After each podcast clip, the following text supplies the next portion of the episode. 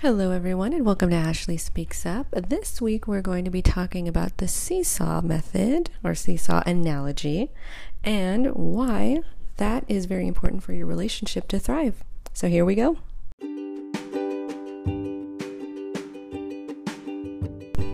My name is Ashley, and my partner is in recovery for addiction. It's hard to find others like myself, but we're out there with a story to be heard. This is mine, and this is Ashley Speaks Up.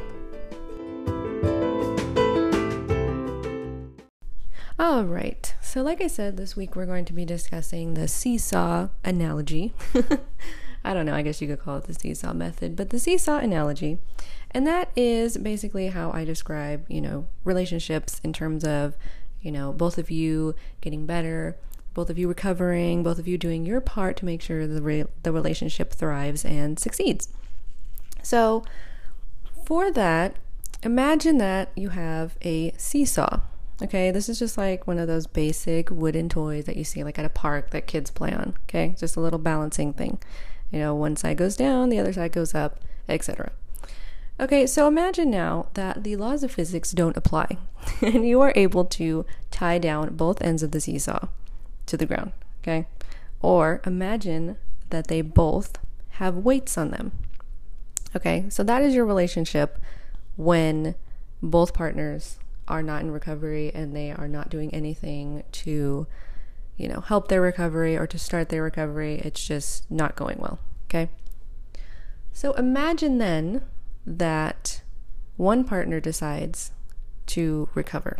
Okay. So that's like one end of the seesaw, getting the weight taken off. Okay. So little by little, they are eventually able to get off the ground. Okay. So the point is that when you have a relationship and only one person recovers or starts the recovery or starts working on their personal development or starts working on themselves to handle their emotions better or takes accountability for their actions. That's really good for the person that does that, but the relationship still can't really thrive. You know, like it, it's just not going to work because things are still out of balance. So, only when both sides of the seesaw get to a place where they can both be without the weights, that's when the relationship can actually function as it's supposed to. Because then both sides are without the weights. The seesaw can naturally go the way it's supposed to up and down, in balance, maybe a little out of balance. Because the point is that even when you guys both work on your recovery, even if, you know, you guys are both doing great, you, you guys will have times where it's equal. I mean, at least this is how it is for my relationship. There'll both be times where, you know, things are equal and we're both doing good. There will be times when I'm not doing as good, but he is, and it'll flip and it'll be like that constantly, you know?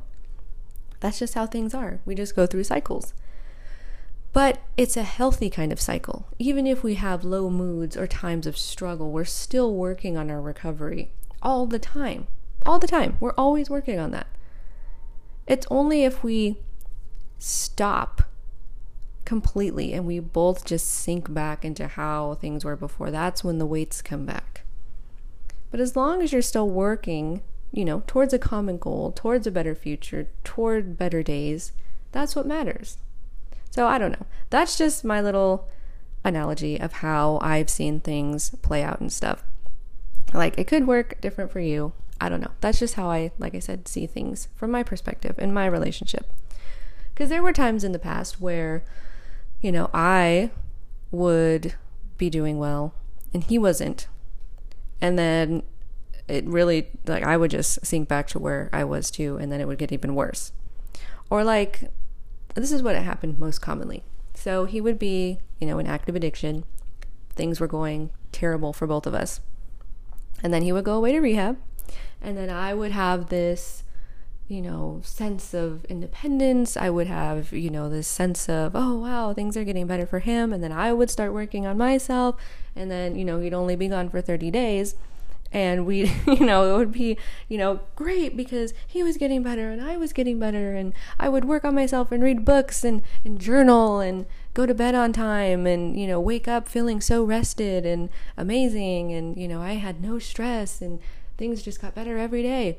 And then he would come back and then I'd be like, oh, well, you know, I don't have to work on that stuff anymore because he's back now and, you know, things are going to be fine. Like, you know, I did the work for 30 days and things are going to be perfect, you know, like everything's perfect, everything's fine. And yeah, things were not fine because not only would you know he would come back and then he you know life would set in and you know he wasn't on a schedule because he had to go back to work or this or that so then he would stop you know going to meetings or whatever and then i would stop doing my stuff so then all the things that he wasn't doing would bother me and then on top of just you know me not working on myself and not being able to handle my emotions and handle, you know, the things that triggered me. And then it would just become a giant mess. And then he would go back into active addiction. And then it would just, you know, that's the cycle for us, at least. So, and, uh, so that's that's the thing too is that you know it was always a negative cycle you know we talked about it in therapy before where you know I never like to think that anything I did was a trigger for him or I would never be the cause of anything. And I'm actually, you know, I know I'm not, you know, didn't cause it, can't cure it, can't control it.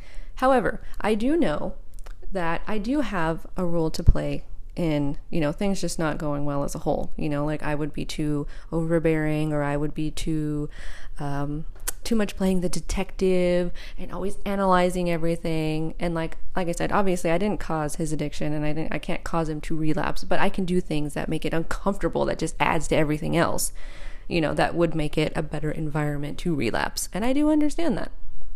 And so yeah it just had to take one of the last times you know for me to really realize it. Like it wasn't necessarily just the last episode or the last relapse, but it was kind of a culmination of things. Like things just got so out of hand. And like, you know, it was just constant using and this and that and everything. And I was just like why why is th- why are things not getting better? Why is everything getting worse and worse and worse and worse? And like the cycles of you know active addiction to recovery or whatever would just get so small.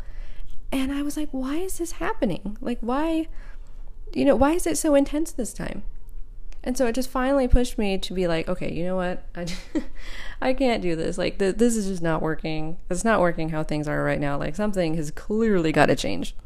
And it did on both ends. You know, like, I didn't control anything that he did.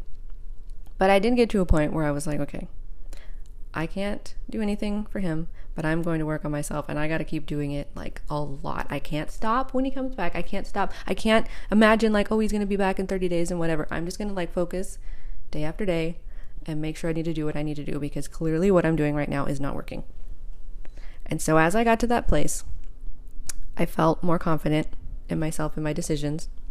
And, you know, I got to a place where I was able to make boundaries and stick with them because I would do that in the past too. I would make boundaries and then I would, you know, be like, oh, okay, yeah, it's fine, you know, whatever. I would go back on them. But no, I stuck with them. And it was really hard because I felt like a bad person. I felt like I was mean. I felt like I was uncaring. I felt like I wasn't supportive. But, you know, he's actually come to me and talked to me about it, you know, like now, looking back on it. And, you know, I feel like he appreciated it, you know, because he realized that it was just, it wasn't going to end well if I didn't, you know, make the boundaries so that he would have, you know, less of a chance of continuing on. So, yeah, it was a very intense time. so, once I got to the place where I was, you know, continuing on with my development, you know, reading books, reading my Nar-Anon, Al-Anon books, going to meetings, and doing a bunch of stuff outside of that. Because while the program is really great, I love it. I, you know, attribute it to a lot of my success and how I'm feeling and stuff, there was always extra things that I wanted to do. Extra things, and I couldn't really find anything in our little community. So I would just kind of branch out to basic personal development books or just individual topics that I was struggling with. But as I continued with that, you know, I would get stronger every day. I got more um, sure of myself every day. And, you know, like it, it just, it made things so much better, you know? And then he was doing the same thing, you know? He was in a facility and he was getting better every day, stronger every day, you know, better able to adapt to certain situations and stuff. And it didn't end up being 30 days. You know, it didn't end up being 30 days. I was kind of preparing myself for it to be longer than 30 days because normally I'd be like, oh, 30 days, that's long enough. I want him to come home now. But, you know, back then I was like, no, like that's obviously not working. It needs to be, you know, as long as possible. So then, um, yeah, it ended up being a while. So, and then he moved into a sober living, and then, uh, so he's still in a sober living right now. And I mean, it gets hard because, you know, we miss him and everything, but I think that it was really needed for both of our, you know, advancements and both of our recoveries. So yeah, so now I would like to say that we are in a pretty good normal seesaw dynamic because like I said, we both have our moments where we are up and down, you know, having low days, having better days, you know, but we are still functioning. There's nothing that's static, you know, and neither one of us is weighted down to our side. So that's, you know, essentially what I wanted to talk about, you know, personal development, making sure that your relationship is thriving under the right conditions because it takes two people, you know, to be in a relationship. It's not like a relationship with someone else and it's just you. Like you can't be the only one.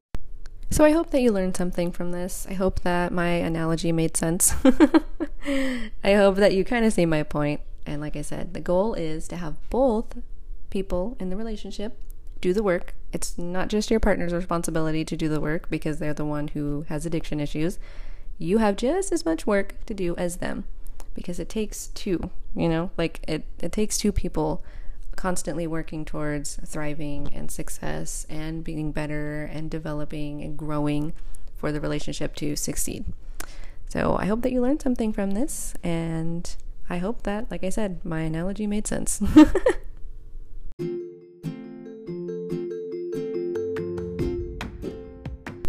Well, guys, that's all for today's episode. I hope you enjoyed it. Join us again next week and keep an eye on our social media pages to find out what we'll be discussing. Also, subscribe to the show and the blog at ashleyspeaksup.com. See you guys soon. Thank you so much for listening, and I'll leave you with this quote.